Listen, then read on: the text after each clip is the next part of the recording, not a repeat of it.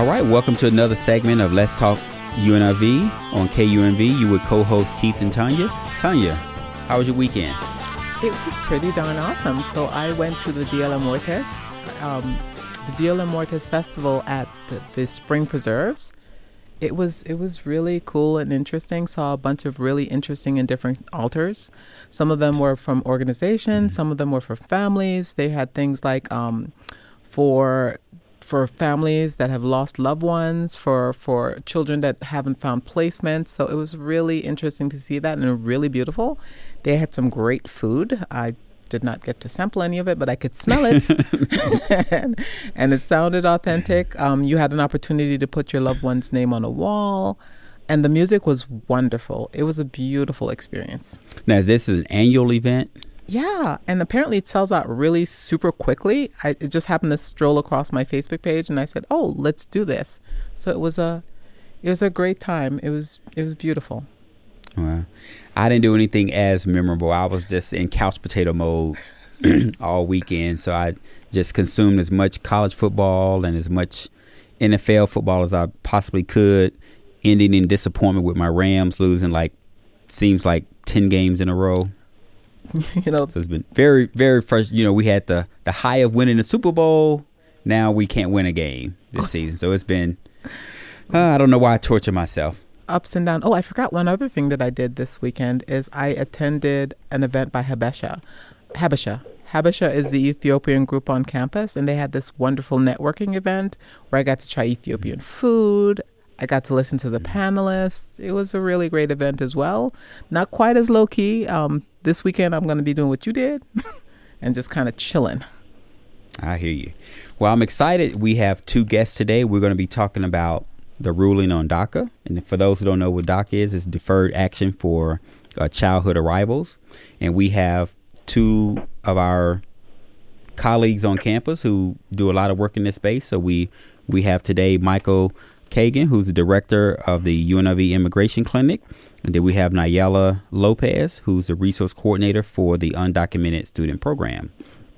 So, Nayeli, we'll start with you. If you could just maybe give us your origin story on how you came into the position that you're in at UNLV, followed by by Michael. Of course. Hi, good afternoon. Um, my name is Nayeli Rica Lopez. I am the coordinator for the Undocumented Student Program here at UNLV. Um, and my journey, I guess, into how I got into this position um, is really full of a lot of successes, but a lot of trials and challenges as well. Um, I myself am a DACA recipient, and my family migrated to the United States uh, when I was uh, two years old. So I've been living here in the States for, for quite a while now. Um, and our journey here to the United States, um, trying to, to you know, grow into a community, um, assimilate, and uh, become one was very interesting, um, especially as as the oldest uh, daughter um, within my family, uh, within my household, was uh, very challenging trying to navigate um, the school system and in uh, translating documents and uh, translating during teacher parent meetings, um, and then trying to navigate higher education in itself was um, a really challenging experience, but also one in which I found moments of empowerment uh, because that's where I found my my independence and uh, recognized my own resilience. Um, I graduated from Nevada State College in 2021, um, and I was a recipient of the Dream.us scholarship um, at that uh, campus, um, which was very helpful, um, and it provided that pathway of higher education for for me. Um, and a, a, pathway to the career that I that I have now. Um, I was lucky to come on board uh, in this role within UNLV this past September of 2021, um, and I, it's been amazing, and I, I love the work that I do in supporting our undocumented students on campus. All right, thank you for that. And Michael, could you share your origin story on how you arrived at UNLV? Sure. Well, I mean that would be a boring story of uh, law school hiring, but I, um, I, uh, I um, my first job out of law school actually was abroad, uh, working in the Middle East to develop legal aid for refugees. And uh, I often say that um, the job at UNLV is the first normal job that I've had. But I would say on a personal level, uh, my family is originally from Eastern Europe and uh, came in the, mostly in the uh, first few decades of the 20th century. And I think uh, I really credit my parents and my grandparents with really stressing those stories. I felt very close uh, to that heritage, and uh, whether you know working with refugees in Cairo, Egypt, or um, uh, with immigrants here in Las Vegas, I think I really recognize a lot of things that uh, you know similar struggles, similar kind of daily heroism of people to you know raise their kids that that I heard about uh, with my great grandparents. Uh, and so that's close to uh, something I, I, feel very close uh, to the bone in terms of my identity. Um, thank you so much for sharing that. You know, that leads to that question about what brought you here in the first place and what made this work important for you. But I'm, I'm wondering for the, the next generation of students, because DACA has evolved and, and has continued to evolve over time. So, in what ways will the recent DACA ruling um, impact the current and future students and their families? Nayeli, do you want to take that first? Sure. So right now, with the ruling on DACA, just some background information. Um, so DACA has was implemented in 2012, and it has allowed nearly 800,000 recipients to remain safely within the United States.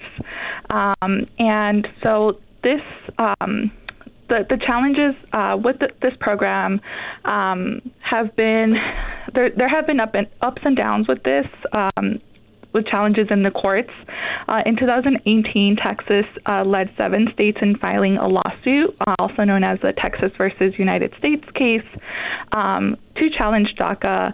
Uh, Judge Andrew Hanen uh, did rule DACA unlawful on July 16 of 2021, and so. Um, for right now, it does continue to allow for renewals for current recipients, um, but we're waiting on um, Judge Hanen to now um, make a decision on the new DACA ruling uh, from the DHS. Uh, and so the decisions that happen um, will almost certainly be appealed by the Supreme Court. Um, and given um, given the current state of, of the Supreme Court in itself, uh, so we're not expecting the program to survive. Um, and so some of the the impacts that it might have. Um, DACA renewals could be halted. Um, for right now, as I said, the, the renewals continue to be processed, uh, but that could change. Um, first applications are not are being received but not processed, and this uh, has um, not changed as of recently um, due to the um, litigation happening. And there are other effects on the community and uh, recipients as well. So, um, according to research done by the Immigrant Wellbeing Research Center um, and by scholars by from the University of Southern Florida, they their research shows that undocumented young adults with DACA do feel sadness, despair, anxiety, and uncertainty about their future, and that continues going forward, especially with uh, DACA being in the courts. Um, a lot of the time. uh, there are a lot of things on the line for these individuals. We know that they have contributed largely for our communities, both financially, but also just by being members of community. Um, there are in all, all fields, um, and if these individuals do um, get their DACA benefits halted, um, we do expect for uh, approximately 22,000 jobs to be lost each month for two years. So there are a lot of financial implications on these individual families, um, which can be very detrimental to to them um, and to their loved ones. uh, we'd also see their protections from deportation halted, and that um, could have a lot of strain on their family and um, just the fact of having that that risk right of, of having um, your family separated it's huge and it's a, a really big stressor on these individuals. Um, there's also uncertainty around um, higher education uh, not knowing what's going to happen with their career uh, with their current positions. So there's definitely a lot of a lot of feelings and um, really important things to, to take to keep in mind uh, with DACA at the moment. You know, as you speak about that, I, I'm thinking about the mental health aspects of it and the fear mm-hmm. and the mm-hmm. uncertainty that I witness and that I, I hear translated to me or transmitted to me, you know, in conversations, um, uh, even on a personal level. And I also think about this idea of living almost like walking a high wire, you know, and every year someone came, comes along and shakes the wire. So you're barely balancing, and there's always the possibility that someone will pull the wire out from under you. And as you walk, it's just getting more wobbly and, and wobbly. So I um I think I and I wonder whether or not some of these things then become generational trauma type of things, in the sense that living in fear and uncertainty that stuff kind of passes on from generation to generation, not only genetically, but also emotionally, also circumstantially. So, thank you so much for sharing the, the bigger picture of what happens, you know, as a DACA ruling keeps flipping and flopping from one side to the next. And then, Mike, did you have um, any additional comments concerning the recent DACA ruling? Well, I just would summarize that that DACA has been under threat from the beginning. It's it was always a crutch um, because of the failure of Congress to actually address the problem in our immigration laws by giving people um, a recognition that this is their home, and uh, basically time is running out. It, DACA has lived on longer than many of us expected to. It's already essentially only a half version of itself because, as Nayeli explained, that new we can't do new applications. We can only renew the old ones.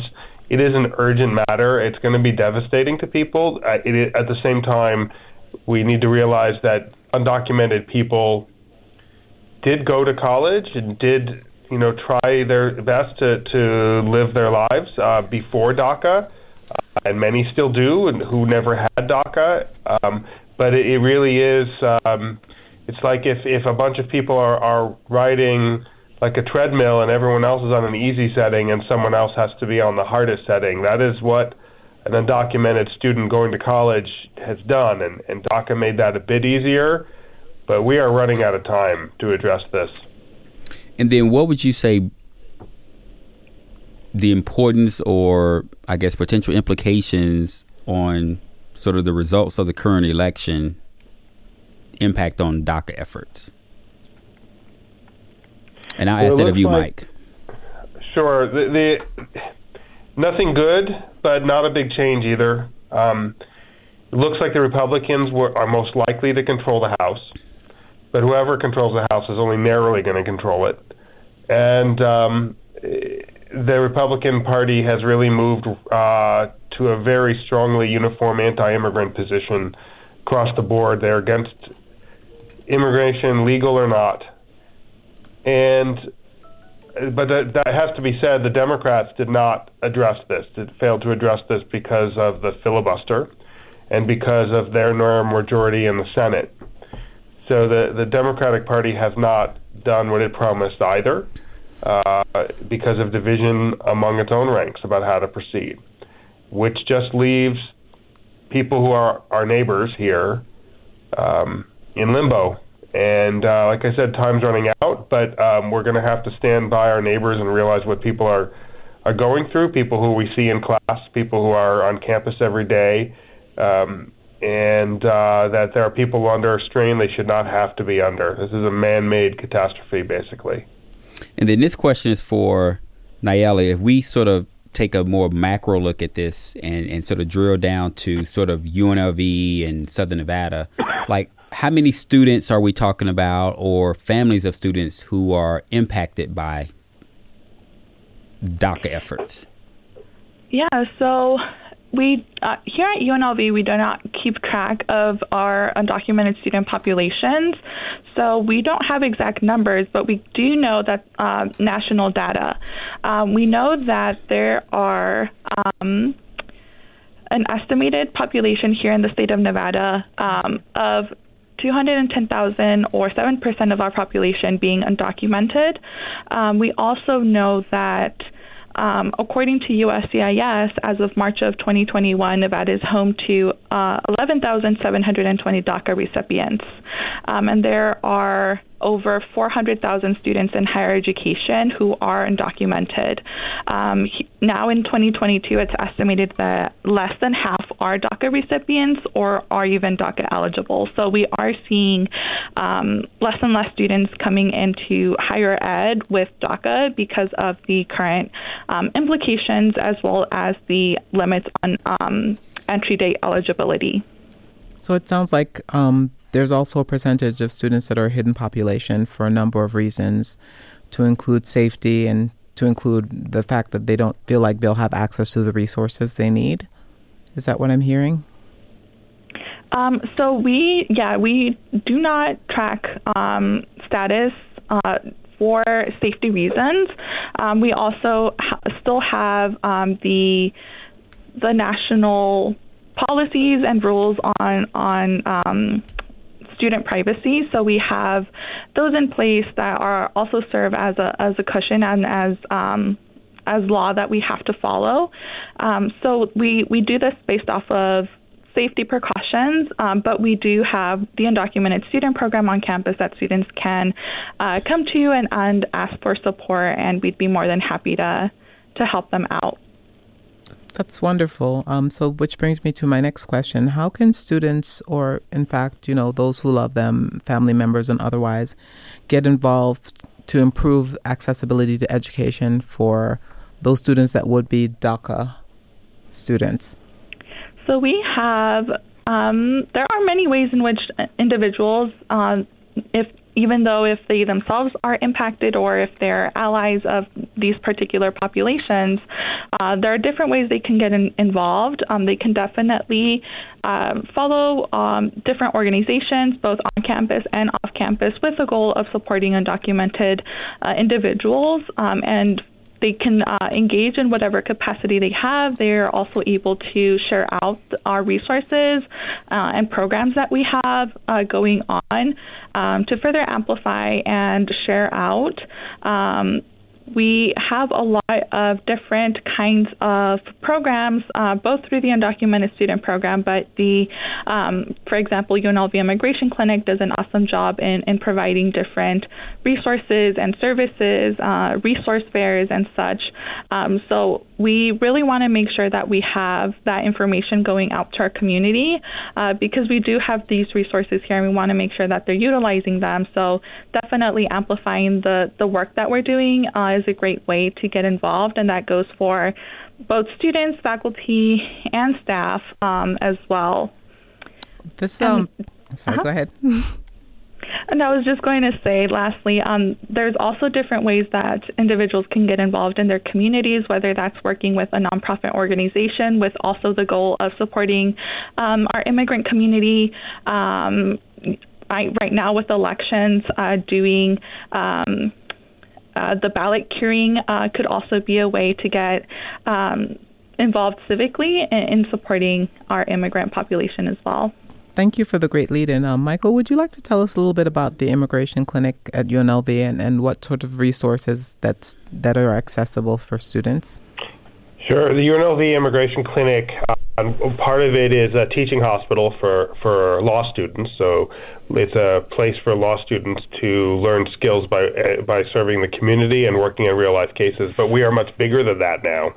Uh, we have a uh, community advocacy office with a staff of five attorneys and uh, and other st- and other staff. Um, um, most of those attorneys work on deportation defense. So I, I often say you don't want to need our services. We don't want people to be in deportation proceedings, but if you are, that's like the ICU of, of immigration law. You desperately need to have um, a lawyer if you're going to have any fighting chance to stay in the United States. But we have also within that a small university legal services program. um, that serves anyone in the UNLV or uh, um, College of Southern Nevada communities. That's right now one lawyer. We're hoping uh, in the future that we can uh, find funding to expand that. Um, but um, any UNLV student uh, is eligible for immigration assistance, DACA for sure, but not only DACA, um, any kind of immigration assistance, uh, whether someone is undocumented or whether they're a citizen and uh, want to sponsor a family member, they can go get uh, advice and, and see how we might be able to help. If you just Google the UNLV Immigration Clinic, there are intake. There's an online intake form for University Legal Services and a description of all the types of people that we can assist. Um, so th- uh, that is one of the things that we're trying to do to make sure to help people in our community. And the big thing I would I would say uh, beyond specific actions to take is it's important not to see immigration as a marginal issue, particularly when you live in a place like Las Vegas. That um, any attack on, on immigrants, it's, it's not really about immigrants. Most of people who are immigrants here have, have not migrated in a very long time. That, that we're talking about people who are integral members of our community, and we need to respond to this issue accordingly. And in politics, it often gets dealt with as a you know as a culture war battle or something that's on the margins that most people can probably ignore. Um, if you're part of this community here, you can't ignore immigration. This is part of who we are as a city, as a state, um, as a campus. And then um, Nayeli, could you expand on what services or assistance is available through um, the undocumented student program to UNLV students? Of course. So the undocumented student program provides services, uh, resources, and support for our undocumented students and students within mixed status families on, on campus. Uh, some of the things that we can uh, help with include um, providing support uh, such as basic needs assistance, uh, giving uh, different kinds of resources, whether that includes uh, financial aid, uh, scholarship assistance. Uh, we can definitely help connect students to mental health and well-being supports. Um, we're pretty much here as as a resource that can help guide students in various circumstances. Um, a lot of the time I say if, if I don't know, I can find that information for you. So um, please do not uh, hesitate to reach out um, or refer any students over um, if they do need uh, extra support um, as someone who's undocumented. Uh, we also do a lot of programming, so we collaborate with different departments and organizations both across campus and within the community. So uh, we've worked with um, the UNLV Immigration Clinic, uh, the Undocu Network, which is our uh, registered student organization in support of undocumented students on campus. we've also worked with the Admissions Office and Financial Aid Office to provide more information uh, geared for undocumented students. Uh, we also have had sponsorships with uh, CSUN, who is our undergraduate student government, to put together uh, scholarships and sponsorships.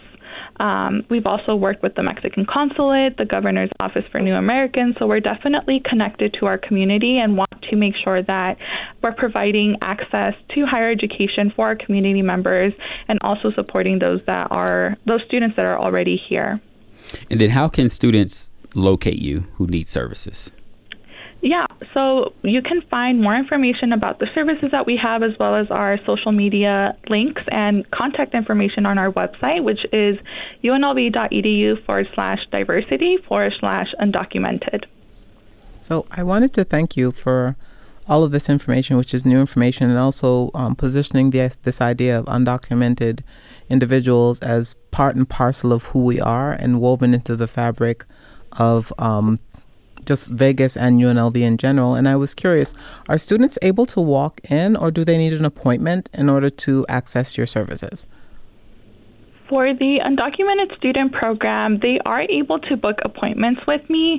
Um, if they reach out uh, via email, um, they can reach us at undocumented at unlv.edu.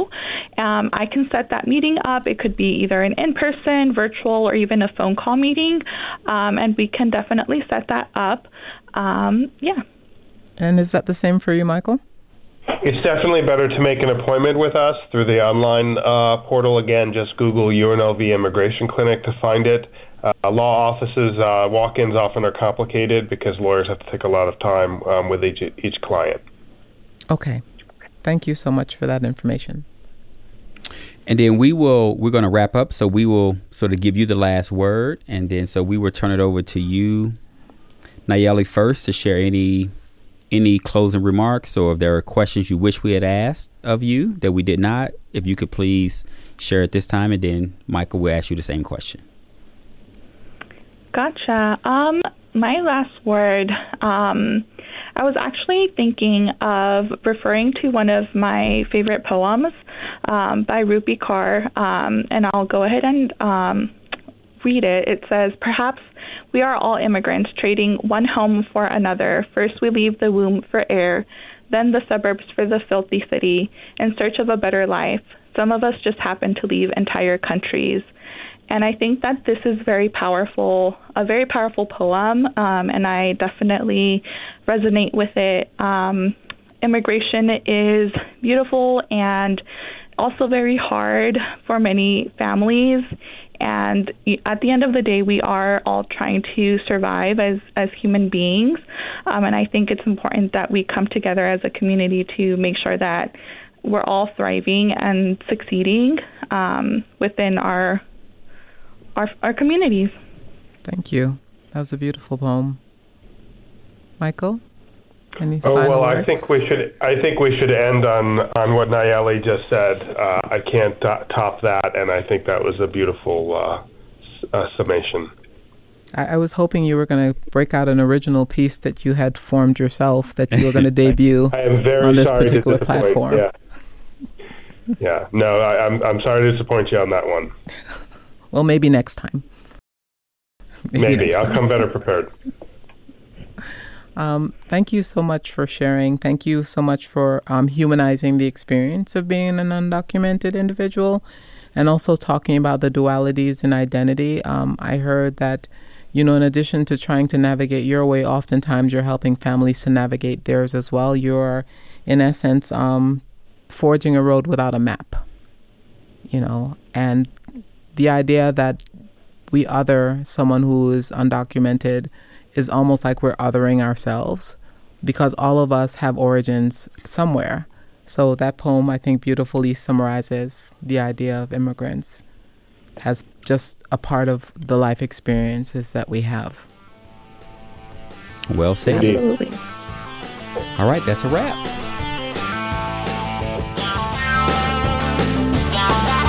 For more Let's Talk UNLV, be sure to follow us on social media where you can get the latest updates on the show plus great behind the scenes content. We're on Facebook at Let's Talk UNLV Podcast, Twitter at Let's Talk UNLV, and Instagram at Let's Talk UNLV Pod.